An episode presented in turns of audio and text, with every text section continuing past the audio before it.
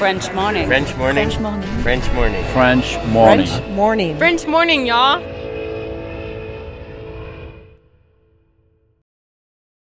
Cet épisode a reçu le soutien de la CFE. La CFE, vous connaissez?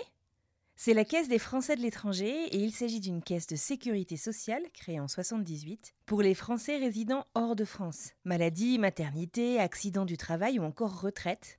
La CFE permet aux Français de l'étranger de continuer de bénéficier de la même protection sociale qu'en France, à l'étranger. Pour en profiter, il vous suffit d'adhérer à la CFE, peu importe votre situation, peu importe le pays dans lequel vous vivez ou dans lequel vous vous rendez, et bien entendu, peu importe la pathologie ou les circonstances, catastrophes naturelles, faits de guerre, etc. Grâce à la CFE, vous pouvez vous détendre. La Caisse des Français de l'étranger assure la continuité avec le système français de sécurité sociale lors de votre départ de France, mais aussi lors de votre retour d'expatriation, ou encore grâce à la prise en charge des frais de santé pendant vos prochaines vacances en France. Pour en savoir plus, direction cfe.fr. Expatrié. Nom. Adjectif. Vient du grec exo et patrida. Se dit d'un individu qui réside dans un autre pays que le sien.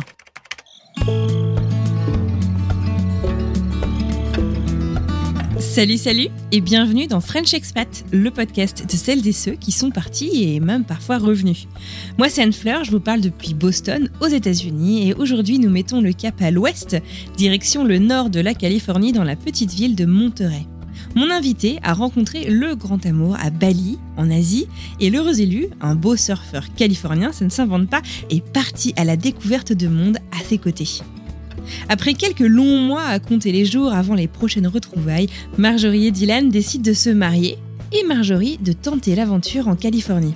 C'est sans compter sur le collège des masseurs kinésithérapeutes américains qui lui donne du fil à retordre, et honnêtement c'est peu de le dire, pour convertir son diplôme français et ainsi pouvoir exercer en tant que kiné aux États-Unis. Comment on fait quand on a tout plaqué pour vivre à l'autre bout du monde, mais que son diplôme n'est tout simplement pas reconnu? Et ce serait très mal connaître Marjorie de penser que ça pourrait l'arrêter. Marjorie est déterminée, Dylan est positif, encore une belle histoire. Alors c'est parti, next stop, Monterey, Californie.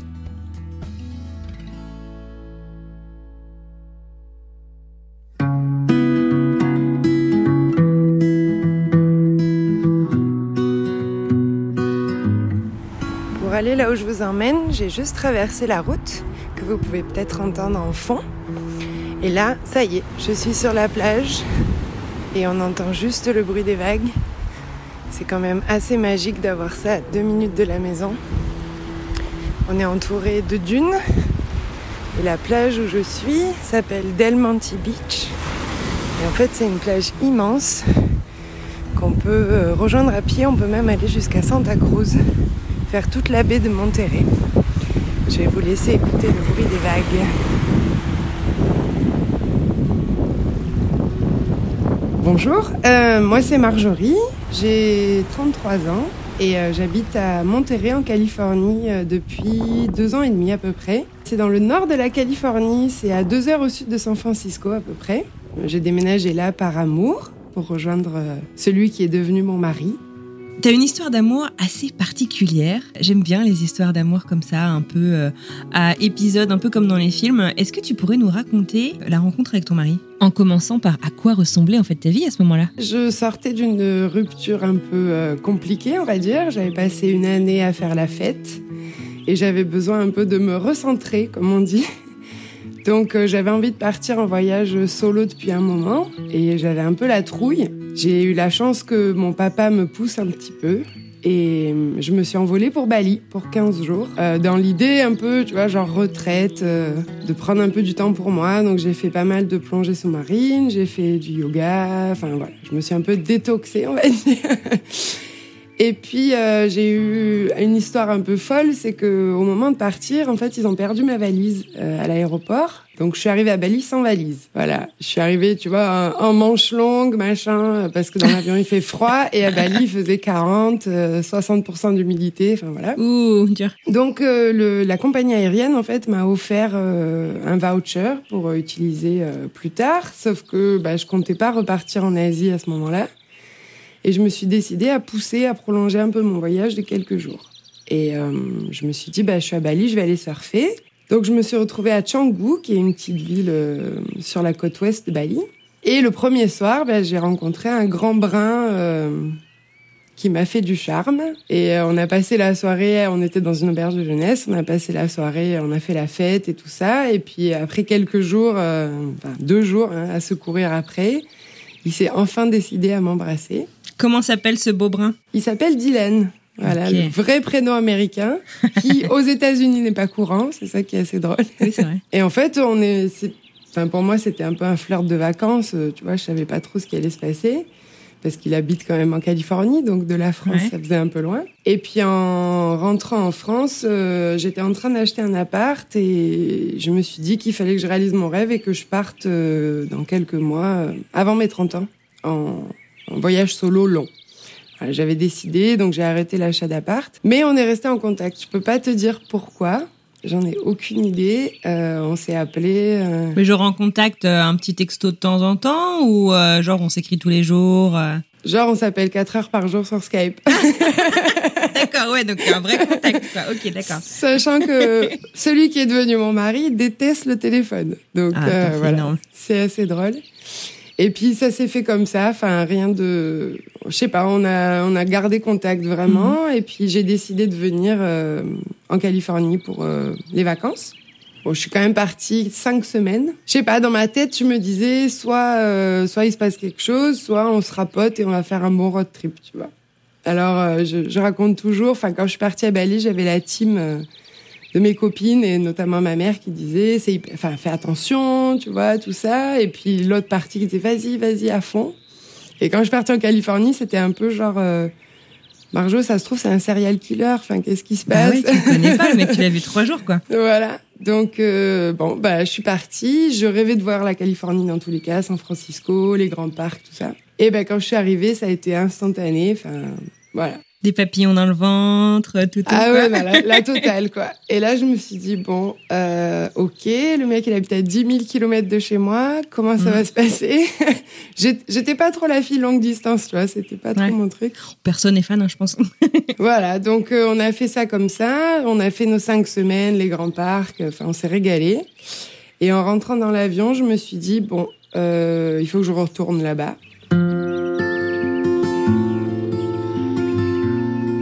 Donc je suis repartie en... J'ai fait une surprise pour Thanksgiving. J'ai organisé ça avec son meilleur pote. Et j'ai débarqué à Thanksgiving. Alors c'était juste après l'élection de Trump. Enfin, je me souviens, il m'a appelé le soir de l'élection, tu vois. Vraiment, euh, enfin, traumatisé presque. Et le fait que je vienne quelques, quelques semaines après, ça, ça a fait du bien, je crois. Donc je suis venue, voilà, et puis ensuite on a fait un peu les allers-retours. Il est venu deux fois en France, il a rencontré ma famille, tout ça.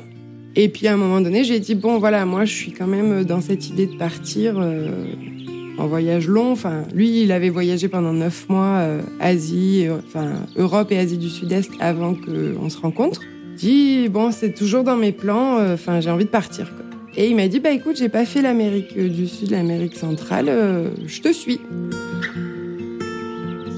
Dylan, il voyage énormément. Ses parents vont beaucoup voyager, ils ont habité en Europe. Enfin, c'est un grand voyageur. Comme moi, on a eu le virus très jeune, donc c'est chouette. Et nous voilà partis du coup. Euh, on est parti en novembre 2017 et on est parti pour sept mois. Euh, ah ouais. On a, voilà. On s'est dit bon, enfin on savait pas trop, tu vois. On s'est dit entre 6 et 9 mois, on verra en fonction. Et comment tu gères euh, côté boulot? Parce que donc de profession, on peut le dire, tu étais kiné. Euh, t'étais pas en début de carrière, enfin je veux dire t'étais euh, étais bien lancé. Euh, tu dis bon bah salut les gars, moi je je sais pas quand je rentre, mais je vais aller visiter l'Amérique centrale et l'Amérique du Sud. ouais c'était un peu ça. Alors en fait moi j'étais ce qu'on appelle en France assistante, donc je travaillais dans un cabinet et je reversais une partie de mon salaire pour en fait payer l'infrastructure si tu veux le cabinet. Mhm tout ce que tu peux utiliser dans le cabinet. Donc, euh, bah, deux mois avant de partir, on savait quand même ça se prépare un minimum ce genre de mhm. voyage. Euh, j'ai dit à mes, mes collègues, à mes associés, euh, voilà, bah, je m'en vais, donc on va trouver quelqu'un pour me remplacer. Et à ce moment-là, j'ai pas fait un remplacement, c'est-à-dire que je suis partie. Enfin, j'ai quitté le cabinet.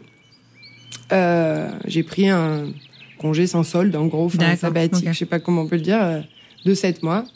Et quand je suis rentrée, par contre, là, j'ai fait des remplacements. Parce que au moment où je suis rentrée, je savais qu'à un moment donné, j'allais repartir. Donc du coup, voilà, je suis repartie. Enfin, après, j'ai fait que des remplacements parce que je me suis dit, je vais pas reprendre un poste pour six mois, ça sert à rien. Mais entre temps, non, j'ai pas travaillé. On était en, on était en sans solde et mon et Dylan en fait était euh, entre deux boulots à ce moment-là.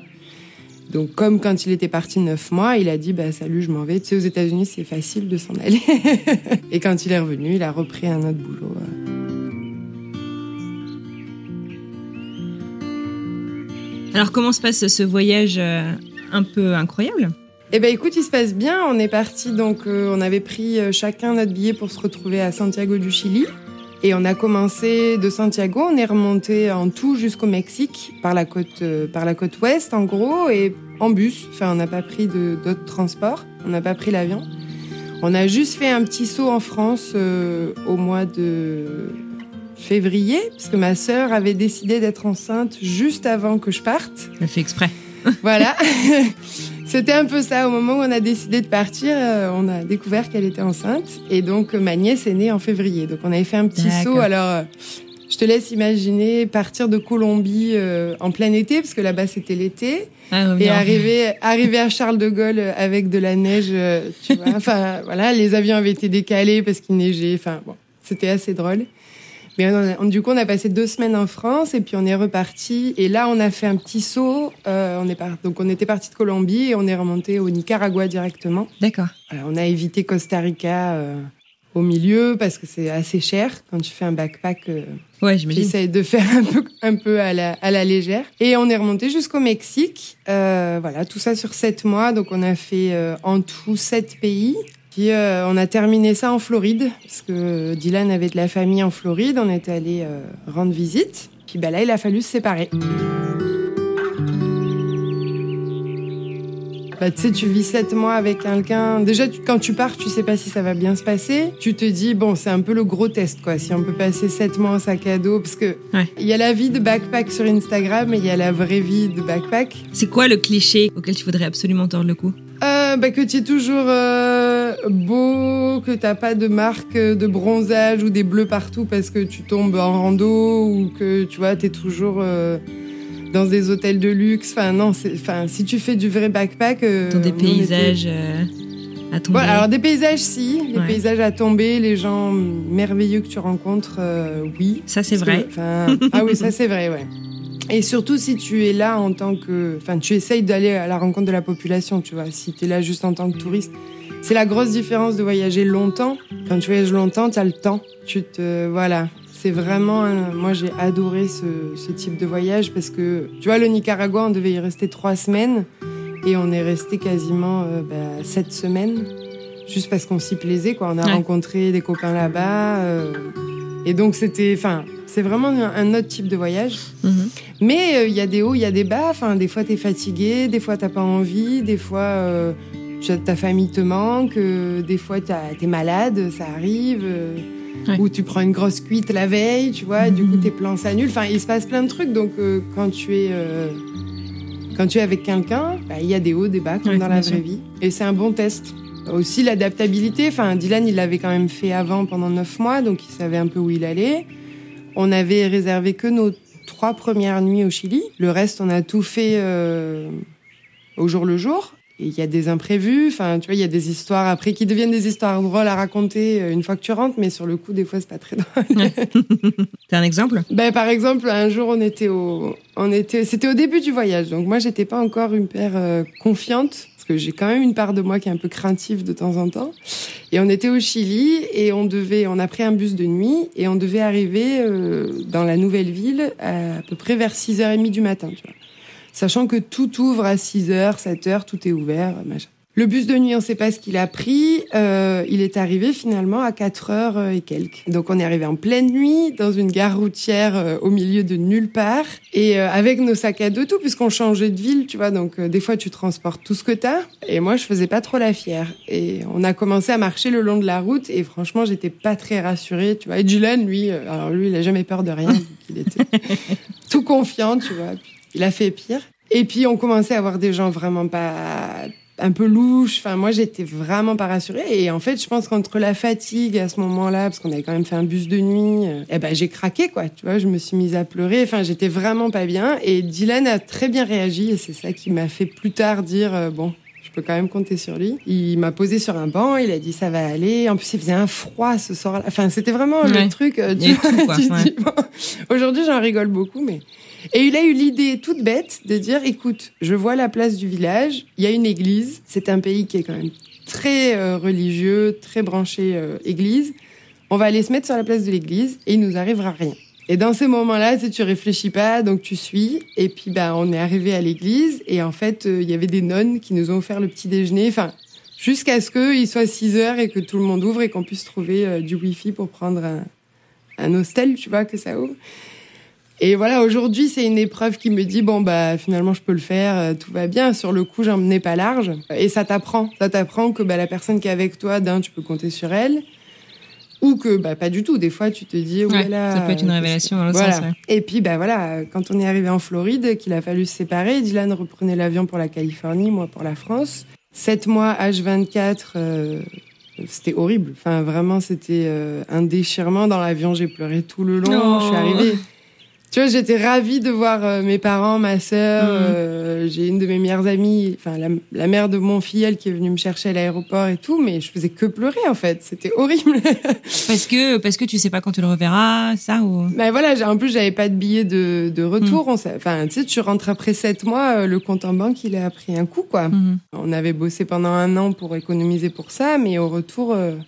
Je suis rentrée 15 jours plus tard, euh, je rebossais. Ouais. Et puis là, euh, enfin, à pleurer tous les jours, tous les soirs en rentrant, tu vois, je me suis dit bon, déjà, je vais y retourner. Et on a commencé à discuter de la suite, quoi. On hmm. s'est dit. Euh, il était dans le même état, lui? Ouais, il était pas bien. Enfin, tu vois, vraiment, c'était bon.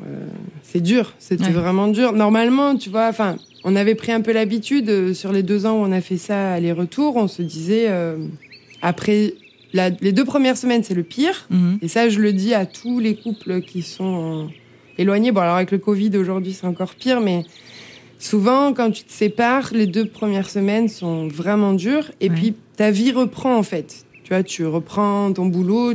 Là, ma vie, elle reprenait pas vraiment parce que j'étais en remplacement. Enfin, et puis c'était, enfin, c'était beaucoup trop quoi. Sept mois, c'était voilà, on voulait être ensemble. Donc on a, on en a pas mal discuté. Et puis, euh, alors Dylan à l'époque, il voulait être euh, commissaire de police judiciaire. Donc ça, tu peux pas le faire sauf si tu as la nationalité dans un pays, que ce soit la France, les États-Unis, enfin voilà. Donc euh, on s'était dit bon, si on se marie, nationalité, il aura dans cinq ans. Ça poussait un peu quand même pour faire ça en France, tu vois. Euh, moi, je m'étais renseignée, j'avais une équivalence possible de kiné. On va y revenir, je crois. possible, je dis bien possible. Et donc, euh, après multiples décisions, discussions, etc., ben, on a décidé que c'était moi qui allais venir. Et ça s'est fait comme ça. Donc, on est rentré au mois de juin 2018. Et en février 2019, euh, ben, je m'envolais pour la Californie. Aujourd'hui, il y a un petit peu de vent, mais en général, la semaine et le soir, c'est assez désert. Et c'est un endroit où j'aime beaucoup venir me ressourcer.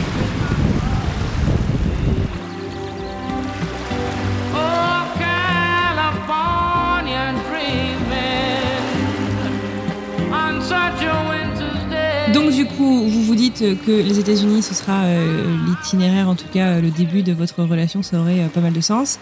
Et pour que tu puisses aller aux États-Unis, euh, vous décidez de vous marier. C'est ça. Mais bien sûr, on précise pour les mauvaises langues, vous vous aimez d'amour et, bien, bien entendu. Ah oui, oui, oui. Oui, parce que moi j'étais pas trop pro mariage, donc si je l'ai fait, c'est que j'imaginais. Enfin. Ah ouais, tu penses que tu te serais pas mariée sinon? Euh, Non, je pense pas. Honnêtement, bah, J'ai des parents qui se sont mariés après 20 ans de vie commune. Donc j'étais née, j'avais 18 ans quand ils se sont mariés. C'est génial, tu fais le mariage des parents, c'est trop bien. Ouais, j'ai même organisé en fait. C'est génial. C'est chouette. Mais euh, c'est pas quelque chose. Enfin, dans ma famille, tu vois, le mariage, euh, c'est pas une culture, euh, c'est pas un but en soi. Alors après, Dylan étant américain, c'est quand même dans sa culture et c'est quand même un but. Dans, enfin, ça, je le note. Je sais pas ce que tu en penses d'ailleurs, mais c'est vrai que dans tous les amis qu'on a, euh, c'est quand même au bout d'un moment quand tu dates quelqu'un à nos âges, 30 ans, tu dates quelqu'un pendant 2-3 ans, souvent ça, c'est l'étape d'après. Mais bon, quand il a mis un genou à terre et qu'il m'a demandé... Euh, il a mis le genou à terre, attends, faut que tu racontes Oui, bah, quand j'y suis retournée, euh, donc en septembre, euh, on a, après notre long voyage, on en avait quand même discuté. Hein, il m'a pas fait ça en surprise, euh, parce que là, je suis pas sûre que j'aurais dit, enfin oui, tout de suite. on, on en avait quand même discuté. Mais il m'a emmené dans mon endroit préféré à Monterrey qui s'appelle Point Lobos. C'est quoi? C'est une, euh, alors c'est un parc euh, d'État et euh, en fait la côte ressemble énormément à la côte au Calanque de Marseille. Ah joli, ok. voilà, donc ça me fait penser un peu à, la maison, tu vois, y a des pins. bon, sauf qu'il y a des otaries et des phoques dans l'eau au lieu d'avoir ben, des dauphins parce qu'il fait un peu froid. C'est le Pacifique Nord. Ouais.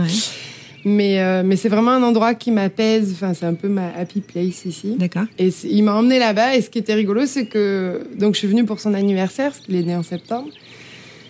Et tu sais, je m'étais dit, alors quand est-ce qu'il va me demander? Alors l'histoire de la bague, il avait demandé à ma meilleure amie. Ah oui, d'accord, vous étiez mis d'accord, mais il avait quand même... Euh, il avait voilà, quand même, on savait, on savait qu'il allait me demander, mais il voulait faire le taf et il voulait me faire un peu la surprise de où, quand, comment. Il m'avait fait croire que ça serait pas à Point Lobos. Il m'avait dit non, j'ai trouvé l'endroit parfait. Moi, j'étais un peu deg, tu vois, c'était assez rigolo. Et en fait, il m'a emmené là pour un pique-nique le jour de son anniversaire. Et je sais pas, dans ma tête, je m'étais dit, il va pas me demander un mariage le jour de, mon de son mmh. anniversaire. Mmh. ça, va pas, tout mélanger, quoi. Mmh. Voilà. Et en fait, si, euh, pour lui, c'était important. Donc euh, voilà, il m'a emmené jusqu'au bout. Euh, et il a mis le genou à terre. Et voilà, il m'a demandé si je voulais passer le reste de ma vie avec lui. Et il était trop mignon. Alors du coup, j'ai dit oui.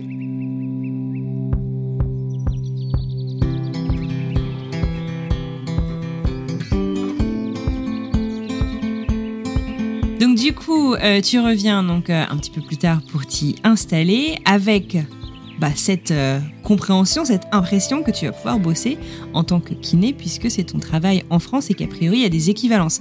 Je t'ai demandé de venir nous parler de ton histoire d'amour parce que je la trouve assez incroyable, mais aussi de ça parce que je trouve que c'est plus fréquent en fait qu'on le pense. C'est d'arriver dans un pays dans lequel euh, on va aller vivre et de ne pas pouvoir travailler. Alors, on a déjà parlé à plusieurs reprises dans le podcast de personnes qui pouvaient pas travailler du fait de leur visa, euh, parce que voilà, des fois le visa du conjoint suiveur euh, permet pas de le faire. Mais euh, il y a pas mal d'exemples de gens dont le métier n'existe tout simplement pas. Je pense par exemple à ma copine Marie qui est psychomotricienne et le métier n'existe pas aux États-Unis. ou dans ton cas, tu es kiné et en fait, euh, l'équivalent, c'est vachement plus compliqué que ce qu'on t'avait vendu. Et du coup, je trouve que ce serait intéressant qu'on en discute. Tu peux nous raconter un peu euh, comment ça s'est passé, à quoi est-ce que tu t'attendais en arrivant et comment est-ce que euh, bah, ça s'est passé, quoi. Alors, je savais que ça allait être un peu compliqué. Je t'avoue que je m'attendais pas aussi compliqué, aussi long. Quand on a pris la décision que j'allais partir, j'ai commencé à me renseigner.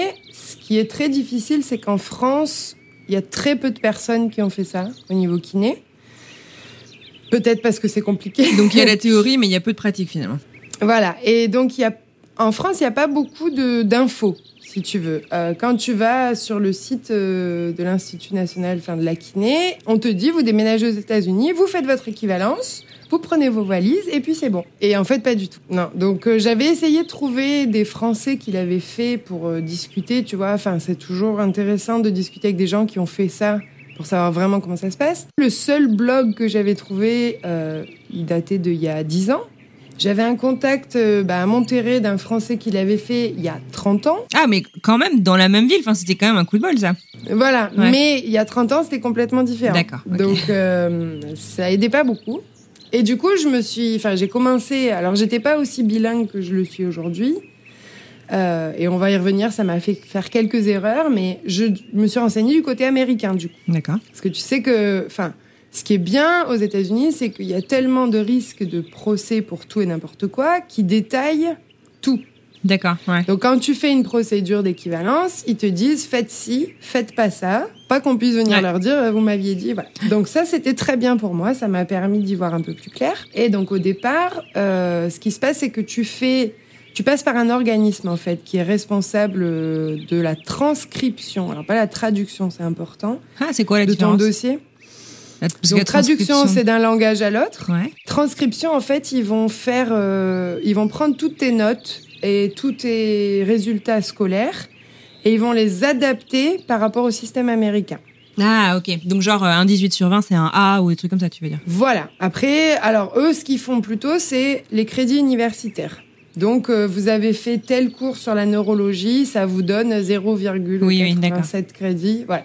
Ah, c'est marrant, moi, mon université me l'avait fourni, moi, quand je suis arrivée aux États-Unis. Mon université française m'a fait cette transcription, moi. Alors, la différence, c'est que quand moi j'ai fait kiné, on n'était pas sur un système universitaire. Ah, d'accord. Un- C'était un DE en fait. Un DE qui avait pour équivalence à l'époque une licence. Au fur et à mesure des années, ils ont réévalué ce, ce diplôme. On a aujourd'hui l'équivalence d'un master. Et en fait, il y a euh, à peu près trois ou quatre ans, ils ont enfin harmonisé avec le système européen. Et si tu veux, tu peux ensuite aller en Europe pour faire un doctorat. Mais donc, quand je me renseigne, voilà, au départ, donc ils te disent, euh, vous nous fournissez tous vos documents scolaires, votre école nous fournit tous vos documents scolaires, on les transcrit, on vous renvoie un email avec euh, la copie tamponnée, vous faites traduire ça, et puis on vous fait la validation de votre master. Une fois que votre master est validé, vous passez l'examen national, donc ce qu'ils appellent le NPTE, qui est l'examen national des masseurs kinésithérapeutes aux États-Unis après leurs 4 ans d'études de, de kiné. Et puis voilà, vous êtes kiné. Donc, toi, t'es assez optimiste à ce moment-là. Tu te dis, OK, c'est un peu relou, mais bon, on va le faire et puis ça va aller, quoi. Je tablais, je t'avoue, sur euh, un an, un an et demi, tu vois. Ah oui, quand même. Donc, tu te- tu t'attendais quand même à quelques, à quelques obstacles. Alors après, dans tous les cas, euh, j'ai pas, moi, j'ai pas pu travailler pendant à peu près six mois parce que j'attendais ma green card. Enfin, je savais que, tu vois, à peu près un an, un an et demi, bon, je m'étais dit, je trouverai un boulot entre temps, je ferai autre chose et puis, euh, puis ça ira, quoi. Voilà, on en est à deux ans et demi, hein. un peu plus même. Alors, premier obstacle, euh, l'administration française. Je sais pas si c'est que que dans très compliqué. Alors récupérer mon dossier, pas de problème. Les faire envoyer le dossier aux États-Unis, eh ben j'ai pas réussi, figure-toi. Euh, en Angleterre, en Inde, les universités envoient ça directement. Enfin, il y a pas de question. Tu vois. Nous, nous, moi, ça s'est pas du tout passé comme ça. Donc le problème, c'était que si l'université l'envoyait pas, eh ben c'était pas accepté. ouais, ouais, parce qu'en fait, il faut pas que tu aies changé tes notes, faut pas que tu t'inventes un diplôme, enfin, ça. C'est ça, voilà, c'est le principe. Donc euh, bon, ben on a pris un peu euh, les devants en, croi- en- en croisant les doigts que ça passe, parce qu'il faut savoir que la première, euh, ce qu'ils appellent une review, la première review que j'ai faite, c'était euh, déjà 1200 dollars à l'époque. Waouh. Voilà, c'était la première. Sachant que tu viens de te taper quand même, enfin, on précise la green card, euh, qui était déjà aussi un budget. voilà. Mhm. Ouais, on était, en, enfin, on était en train de faire, euh, pas encore parce que c'était en novembre, mais euh, ouais, on allait faire la green card Ouais. plus le mariage. Oui, oui. non, Ça fait quand même. Un, euh, un vrai impact sur les économies quand même, tout ça. Ah oui, Dylan me dit souvent, alors euh, en tant que date, tu es un peu, t'es cheap, pas très cher, parce que je suis très contente de tout. Mais alors par contre, en Ouais. tant qu'épouse, voilà quoi. on a un peu pris les, les derrière et on a envoyé nous-mêmes de France les documents. On s'était dit qu'à partir du moment où il y avait un tampon à Marseille, ils connaissaient pas la France assez pour que ça, ben, voilà. Donc on a fait ça, c'est passé. Le truc, c'est qu'il fallait que je passe le TOEFL un examen donc de langue euh, seconde, anglais seconde langue. Et quand je suis arrivée, donc tout ça, ça c'est parti, enfin ça a commencé. Quand je suis arrivée aux États-Unis, notre avocate m'a dit passez le TOEFL une fois que vous avez euh, le mariage officiel, que tout tout va bien, tu vois. Donc j'ai attendu six mois de plus. J'ai passé le TOEFL. Alors pour pour cet examen-là, il te faut, tu sais, enfin le TOEFL c'est pas un pass ou fail, en fait, t'as des notes. Et en fonction de là où tu veux faire la demande, euh, T'as un seuil, euh, notes, voilà, euh, ouais. voilà. On te dit, il faut avoir au minimum temps pour pouvoir venir, quoi. Et puis, euh, donc, je passe le TOEFL, j'envoie les résultats, etc. Entre-temps, j'ai ma green card, donc je peux commencer à travailler.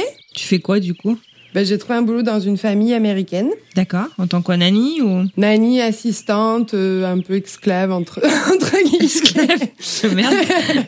J'étais la fille à tout faire. Ça se passe très très bien au début. Enfin, moi, je suis ravie de pouvoir retourner bosser, tu vois. euh. Parce qu'en fait, quand je suis arrivée, euh, j'avais le, le mariage à préparer. Enfin, j'ai préparé un mariage américain en quatre mois et demi, cinq mois. Tout ça, ça m'a bien occupée. Puis après, il y a eu la visite de la famille, etc. Et quand la famille est partie, ben, ça a fait un grand vide. Hein. Je savais pas quand est-ce que j'allais les revoir. Enfin, tu vois, c'était. Donc, c'était bien que à ce moment-là, après quelques temps, je retrouve le boulot. Et donc, je commence à faire des prospections pour la traduction de mon dossier. Et, euh, et j'avais, pour te donner une, une ordre d'idée, allez, 35 pages, tu vois, ce qui est pas... Premier devis, 3000 dollars. Waouh. Et là, on se dit, bon, euh, va falloir qu'on trouve une solution parce que ça commence à, tu vois, voilà, comme tu disais, la green card, le mariage, tout ça, ça la, la crédit card américaine, elle commençait à chauffer. Ouais, ouais, tu. Donc en fait, on a on a la chance à Monterrey et ça je le je le conseille euh, si vous avez besoin de traduction officielle. Alors nous on a un institut de langue ici. Monterrey c'est connu pour ça. Et en fait, il y a des étudiants qui sont accrédités, c'est-à-dire qu'ils ont le fameux tampon euh, notarial. Mhm. Tu sais que tu vas faire des fois à FedEx. Là. Donc ils ont ce tampon là parce qu'ils sont étudiants, ils sont presque diplômés et ils font ça un peu en plus pour gagner trois sous en plus. Voilà, donc je suis passée de 3000 en moyenne, j'avais quand même fait faire 5 devis, euh, et là j'ai payé 600. Et en plus, ça a aidé un étudiant, il était en train de se marier, euh, c'est un mec qui est super, donc euh, ça a arrangé tout le monde, quoi. Euh, donc on a fait ça, il a envoyé mes documents, et puis là c'était parti pour euh, bah, 3 mois. Parce que la première review, ça prend trois mois. Et voilà, donc c'était parti. Et puis, tu vois, dans ma tête, je me dis, bon, bah, on verra bien euh, ce qui se passe. Et là, j'apprends l'histoire des crédits universitaires. Bon, euh, ben, on verra combien ils m'attribuent de crédits, parce que c'est pas un transfert direct. Enfin, tu vois, c'est pas euh, j'avais tant de crédits en France. euh. J'ai l'impression que c'est un peu à la gueule du client, non? Oui, alors, on va être honnête. euh, Il y a quelque chose qu'il faut savoir, c'est qu'il y a un gros protectionnisme sur les emplois dans la santé aux États-Unis. Ah, d'accord, ok. Euh, alors moi j'ai une chance entre guillemets, c'est que je peux faire une équivalence. Mhm. Tu prends un dentiste, un dentiste euh, ne peut pas faire d'équivalence. Il faut refaire tes 10 ans d'études. Ah ouais Voilà. Un médecin peut, mais ça prend des années. Euh, pourquoi? Parce qu'aux États-Unis, devenir kiné, ça coûte à peu près 150 000 dollars, et c'est la fourchette basse. Hmm, D'accord. En France, euh, même si tu vas dans l'école la plus chère de France, euh, tu t'en sors pour même pas 30 000.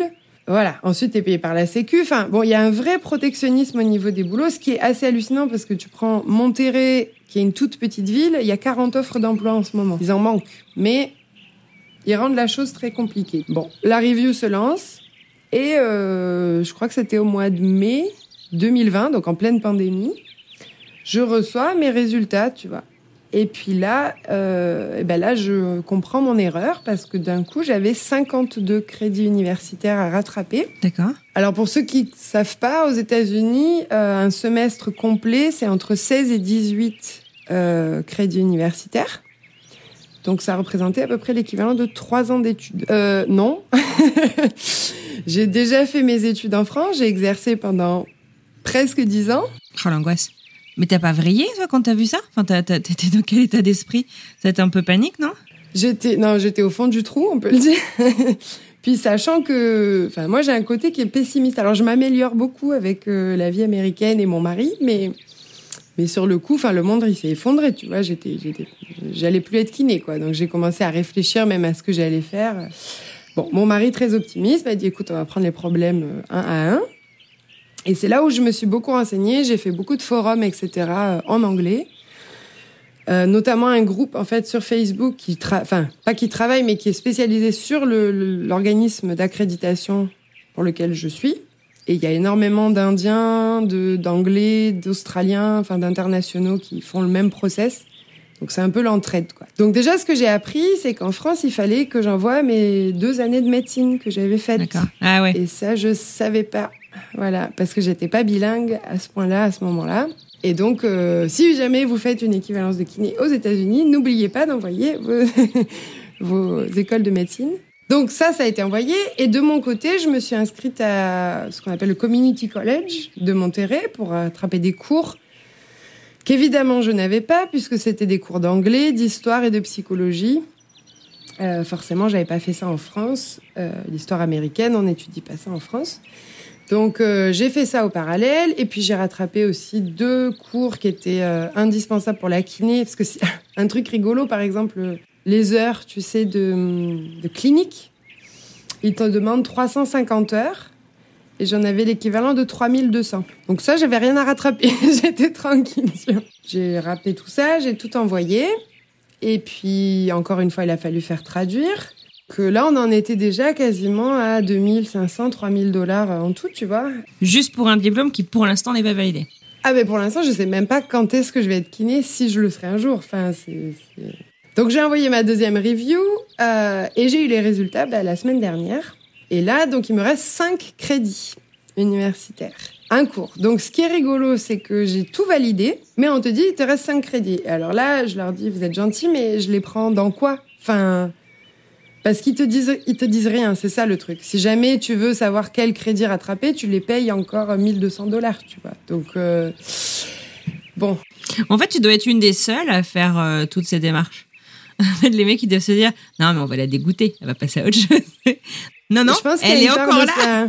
Il y a, honnêtement, hein, pour en parler avec d'autres gens, je pense que c'est vraiment un truc euh, sur le long terme. Tu vois, tu, tu dois tenir, quoi. Tu dois vraiment le vouloir. Après, une fois que tu as déboursé 3000 dollars, euh, bon, t'as pas envie de lâcher non plus, tu vois. Non, bien sûr. Mais en fait, tu te dis, euh, genre, à ton prochain entretien d'embauche, tu veux, quand on va te demander si t'es quelqu'un de motivé, tu peux donner ça comme exemple, quoi. Tu fais, vous avez Ah, vu ce que ça m'a pris de, de- Ouais. d'arriver là, quoi. J'ai- fait ça quand euh, là j'ai changé de boulot, donc après avoir été nanny, euh, tout ça, je me suis enfin remis dans mon domaine. euh, Je suis ce qu'on appelle un PT technician. Ça n'existe pas en France, mais ça serait l'équivalent d'une assistante dentaire Pour les pour kinés, un quoi. kiné D'accord. dans une grosse clinique. Et c'est exactement l'exemple que j'ai donné sur la détermination. Tu vois. Ouais. Alors, Voilà, ça fait deux ans et demi, je suis toujours. Mais là, c'est donc j'ai envoyé ma dernière review, j'ai eu la réponse comme je te disais, et euh, je leur ai demandé, et en fait, ils m'ont dit, ben non, vous prenez ce que vous voulez. La bonne nouvelle que j'ai eue il y a quelques, bah, il y a trois jours là, c'est qu'en fait, je peux prendre un cours de français. Ah, bah voilà, comme ça, t'as pas besoin de bosser. Voilà. Et au, au lieu de prendre un cours qui me prend un semestre, donc à peu près euh, cinq mois, euh, cinq mois et demi, euh, qui me coûte, euh, voilà, euh, je peux faire un- ce qu'on appelle un CLEP exam. C'est un examen de basique, euh, basique, basique français. Euh, honnêtement, si je le passe pas euh, avec 100%, je rentre à la maison avec euh, la queue entre les jambes. tu Parce que genre, euh, où est Jean-Michel? Jean-Michel est dans la chambre. Euh, si j'y arrive pas, bon, voilà. Donc ça, c'était la bonne nouvelle, c'est-à-dire que ça commence à petit à petit. Mais dans cette histoire, parce que là, tu te dis, ah, c'est trop bien, elle va avoir son équivalent. Bah oui, non. t'approches Eh ben non, en fait, euh, je vois la lumière, mais elle est encore euh, un peu loin. C'est-à-dire qu'une fois que j'ai validé ça, je j'ai donc à passer ce fameux examen là de national euh, NPTE. J'en ai pour 4 à 6 mois de préparation parce que c'est un QCM euh, de 450 questions en anglais sur euh, la totalité de l'enseignement euh, de la kiné. Sauf que j'ai fait mes études il y a 10 ans en français et que bah, tu oublies hein, beaucoup de choses. Voilà. Donc, euh, bah, on a tablé sur encore une petite année. D'accord. Voilà. Euh, Ok, Je te, donc, je te ferai un petit On bonus. se aussi. reparle en août 2022.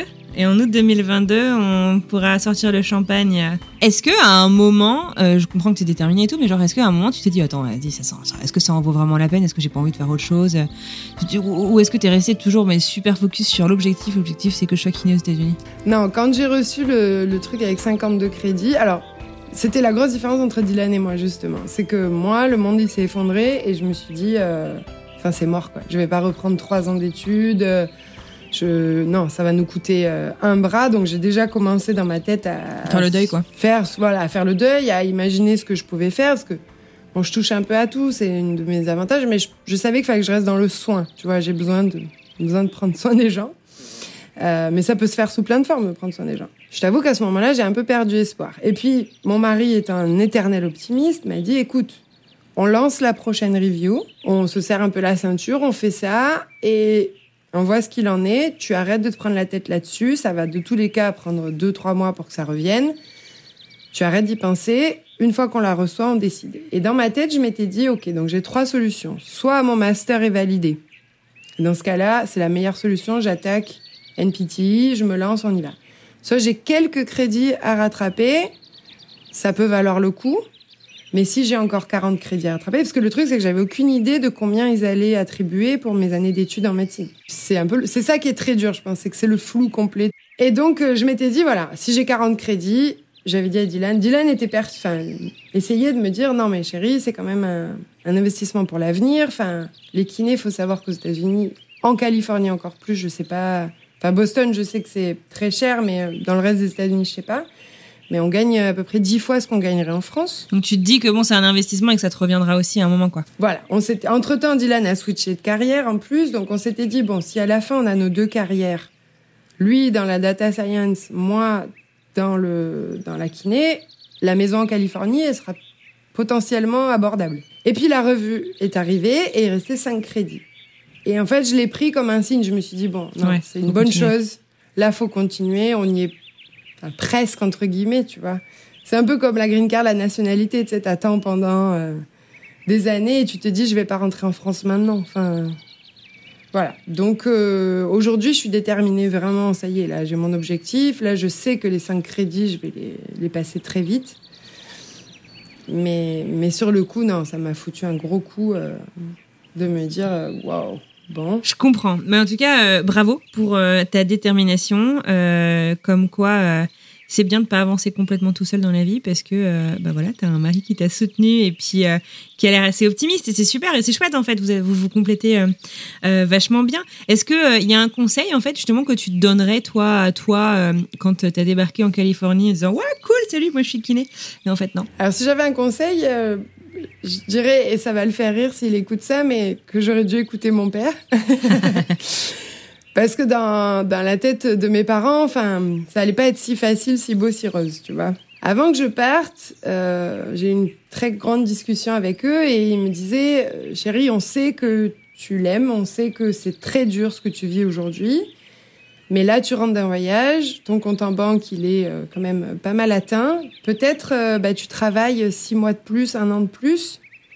Et puis, euh, vous vous retrouvez, peut-être euh, ça sera plus facile, peut-être tu auras avancé tes démarches, tu vois. Alors, je, je suis pas... Enfin, je te dis ça aujourd'hui, mais je suis pas sûre que j'aurais été capable de le faire. Je suis une très grande romantique, donc, euh, bon, pour moi, c'était dans ma tête, c'était décidé. Mais, mais c'est vrai que on en a... Moi, je suis venue... Euh, je suis pas venue, comme tu sais, avec un contrat d'expat. Je suis pas venue avec un mari qui avait son boulot, sa carrière toute tracée. On était euh, enfin j'avais un peu l'impression de revenir à mes années étudiantes tu vois. On a été euh, mais on a quand même galéré pas mal euh, surtout avec la pandémie Dylan avait perdu son boulot et tout. Enfin ça a été quand même difficile. Et je m'attendais pas à ce que tout ça ça coûte aussi cher en fait. Et puis j'aurais peut-être changé de boulot plus tôt. Donc euh, si, si le conseil ça serait essayer même si c'est du volontariat de rester dans votre branche pour pas perdre en fait euh, même si vous pouvez pas travailler, faites du volontariat. Voilà, essayez de rester en contact avec ce milieu-là. Puis c'est aussi j'imagine te faire un réseau dans ce domaine-là euh, sur place. Ça te- Mhm. ça t'aidera certainement. Alors ça, ça se euh, fait assez vite. Tu sais, les Américains sont très doués pour le networking. Donc si tu cherches un peu, c'est ça se fait. Là, j'ai un, un réseau un peu solide qui m'a aidé à trouver ce boulot-là aussi. parce qu'ils ont signé, tu vois, ils, ont, ils se sont portés un peu garants de moi entre guillemets. Mais c'est plutôt rester dans le milieu parce que tu perds très vite. Et puis ça manque. Enfin, moi, je suis. ça Toi, t'es passionné par ce que tu faisais aussi, quoi.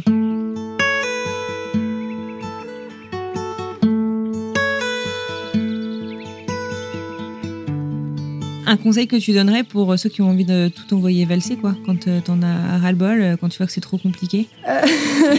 Alors, que tout le monde n'a bah, pas un Dylan. Tout le monde n'a pas un Dylan, c'est vrai. Je pense qu'il faut regarder le chemin parcouru et le chemin à parcourir. Parce que c'est ça, en fait. Ça peut paraître extrêmement long, extrêmement décourageant, extrêmement cher. Il faut savoir, déjà, avant de se lancer, il faut savoir si on veut faire ça. Parce que, honnêtement, enfin, moi, une fois que j'ai fait tout ça, alors, déjà, il y a un truc, euh, c'est qu'il faut que j'exerce deux ans en Californie avant de pouvoir changer d'état. Sinon, il faut refaire tout le processus international. J'espère que vous êtes sûr de vous, là. Oui, oui, non, enfin, on va rester là. Mais euh, au-delà de ça, je pense qu'il faut être sûr que c'est ce que tu veux faire, parce que c'est quand même un investissement. Alors, enfin, un, un- un exemple tout bête, mais je discutais avec une kiné américaine qui m'a aussi aidée en me disant, Marjorie, euh, même si ça te coûte 10 000 dollars, moi, ça m'a coûté 250 000. Donc, les 10 000 dollars, tu vas les rembourser la première année où tu travailles. Sois patiente, tu vois. Euh, mais c'est pas facile. Enfin, il faut vraiment s'accrocher. Euh, et trouver encore un boulot qui vous plaît entre temps. Tu vois, moi, ça a été dur parce que j'avais pas un boulot qui me plaisait forcément. Donc, essayez de faire quelque chose qui vous plaît pour laisser passer ce temps et, et ne pas vous fixer d'objectifs en vous disant euh, dans un an je suis kiné. Non, laissez faire les Ouais. choses. Essayez de faire un maximum avant de partir. Genre euh, Si les vous- notes, les, les transcriptions, les machins. les Voilà. Euh, même les traductions, c'est beaucoup moins cher en France et t'es pas obligé de les faire aux États-Unis. Même prendre des crédits en ligne, pourquoi pas dans une université américaine. Enfin, tu vois, euh, voilà, essayez de faire un peu tout ce qu'on peut avant de partir pour raccourcir ce temps-là. Parce qu'on sait jamais, quoi, ça peut, ça peut aider.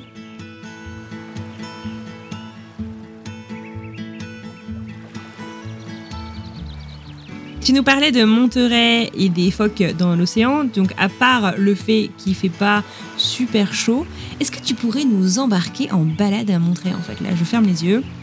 Euh, j'arrive à Monterey. Qu'est-ce que je vais ressentir? C'est quoi l'atmosphère de cette ville? Qu'est-ce que je vais voir? Alors, quand tu arrives, il paraît, parce que moi j'y suis habituée maintenant, mais il paraît que la première chose que tu vas sentir, c'est l'air de l'océan. Ah, l'iode. Euh, l'iode, euh, donc le Pacifique Nord, comme on disait, qui est assez froid, euh, mais très présent à Monterrey, puisqu'on est, c'est une ville côtière. Euh, tu vas sûrement entendre, si tu restes le soir, euh, les phoques, les seals, euh, les petites loutres de mer, tout ça, ça, ça fait un petit bruit de fond qui est assez sympa. Bark, bark, bark, C'est ça. et et c'est une, en fait, c'est une petite ville. C'est, il y a 35 000 habitants. Donc, Ah ouais. euh, c'est à taille humaine, vraiment. Enfin, c'est même un peu petit, mais. euh, Mais Monterey, c'est pas la ville où il y a euh, le- la série de Reese Witherspoon, là? Si, Big alors, Little Lies? voilà, c'est la série qui est connue Ouais. pour la. Sachant que, bon, les trois quarts de la série ont, ont été tournés à Malibu, mais mais euh, mais il y a quelques images de Monterrey. Il y a notamment le fameux Bixby Bridge euh, sur Big Sur. D'accord. Euh, en fait, c'est une route côtière donc euh, qui part euh, la Highway 1 Qui part, sublime. euh, voilà, Mm. qui est magnifique. On a la chance d'avoir cette portion côtière à 10 minutes de la maison.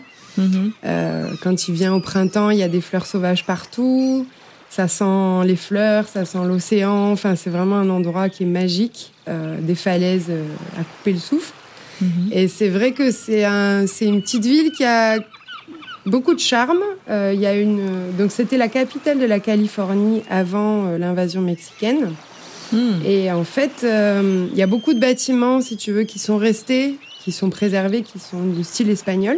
Après, il y a une grosse partie où Monterrey, c'était une base militaire. Euh, Il y a une énorme base militaire juste à côté qui servait à la préparation des soldats avant la guerre, euh, pendant la Seconde Guerre mondiale, pour euh, la guerre du Pacifique. Donc, il y a quand même toute une architecture euh, dans l'ancien Monterrey qui est très euh, militaire. Tu vois Euh, donc on n'y va pas pour l'architecture, mais c'est vrai qu'on y va pour euh, juste le plaisir de se balader, la tranquillité euh, et la magnifique euh, portion de Big.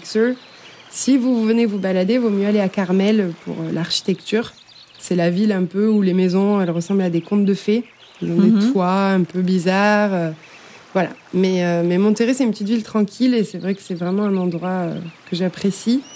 Est-ce qu'il y a une spécialité locale, une spécialité culinaire à surtout pas louper quand on va à Monterey Bon, il y a la fameuse clam chowder, qui est une espèce de soupe euh, à la crème au poisson, qui se fait un peu sur toute la côte euh, Pacifique Nord. C'est trop marrant parce que c'est la spécialité à Boston aussi. Ouais, je crois qu'il est un peu, il est un peu partout. Euh, dans la baie de Monterrey, alors on a une baie qui est magnifique, qui est un, un trésor euh, qui est extrêmement préservé. Parce qu'on a la chance de voir des baleines toute l'année. Là, on, on était allé voir des orques. Enfin, c'était assez fou. Donc ça, c'est un truc à faire absolument. Et on a du saumon, en fait, euh, du saumon sauvage. Donc, euh, quand c'est la saison du saumon et des crevettes, euh, il y a toute une pêche euh, qui est raisonnée, euh, heureusement pour nous, et qui, euh, qui nous fait avoir du saumon frais et des crevettes euh, juste là. Donc c'est assez cool. Euh, donc ça, c'est au niveau culinaire. Après, c'est vrai que c'est un endroit à visiter, je trouve, euh, et avec des locaux. Parce que ben, on sait où aller. Euh, toutes les copines qui sont venues pour l'instant, elles ont bien aimé. Donc si un jour tu viens, on te fera faire euh, la petite visite. Je crois qu'après deux ans et demi d'expatriation, je me sens toujours euh, française. Euh, parce que j'ai encore quand même pas mal de choses qui me manquent.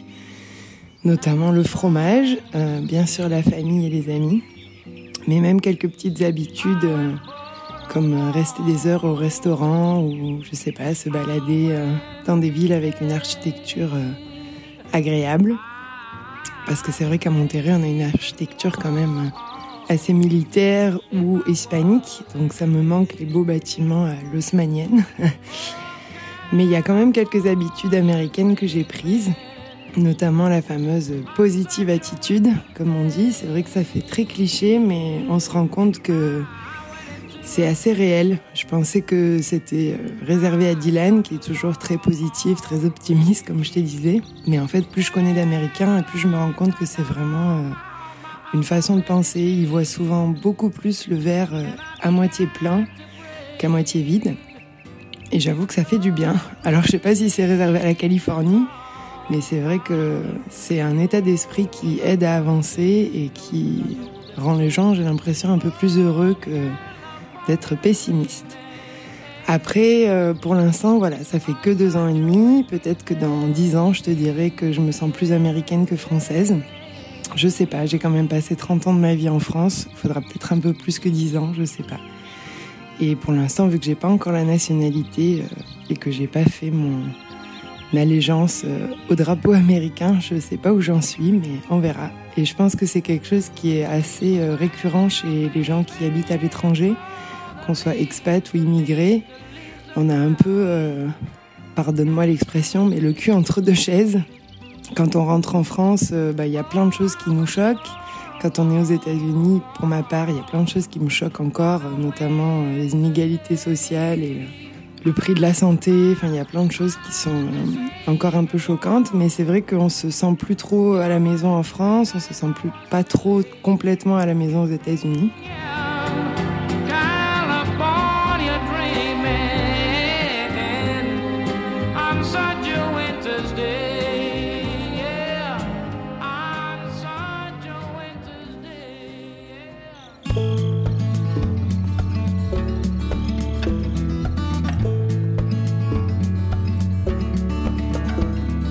Et voilà, c'est terminé pour aujourd'hui. Un grand, grand merci à Marjorie pour son témoignage, sa gentillesse et son partage. J'espère que comme moi, vous avez apprécié la balade, vous avez aimé découvrir son joli coin de Californie et j'espère aussi que son témoignage aidera celles et ceux parmi vous qui ont des difficultés pour faire reconnaître leur diplôme et ainsi exercer leur profession, peu importe le pays dans lequel vous avez décidé de vous expatrier. Si vous souhaitez continuer la conversation autour de cet épisode, rendez-vous sur les réseaux sociaux, vous le savez, on est à peu près partout, LinkedIn, Facebook, Twitter et Instagram. Retrouvez la vignette de l'épisode et venez en discuter avec nous, notre invité et toute la communauté de French Expat. Bon et dans tout ça, on part où la semaine prochaine?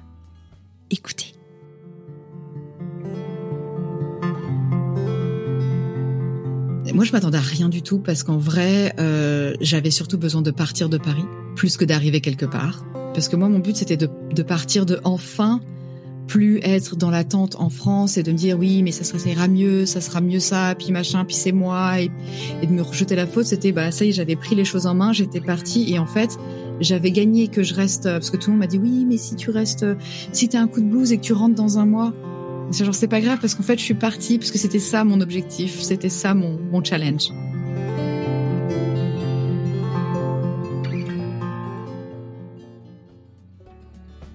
Ça y est, je crois que c'est la fin. À moi de vous remercier d'être là chaque semaine, d'être aussi fidèle. Votre soutien nous porte chaque semaine et nous donne envie de nous dépasser. Alors merci. Très belle semaine à vous et à mardi.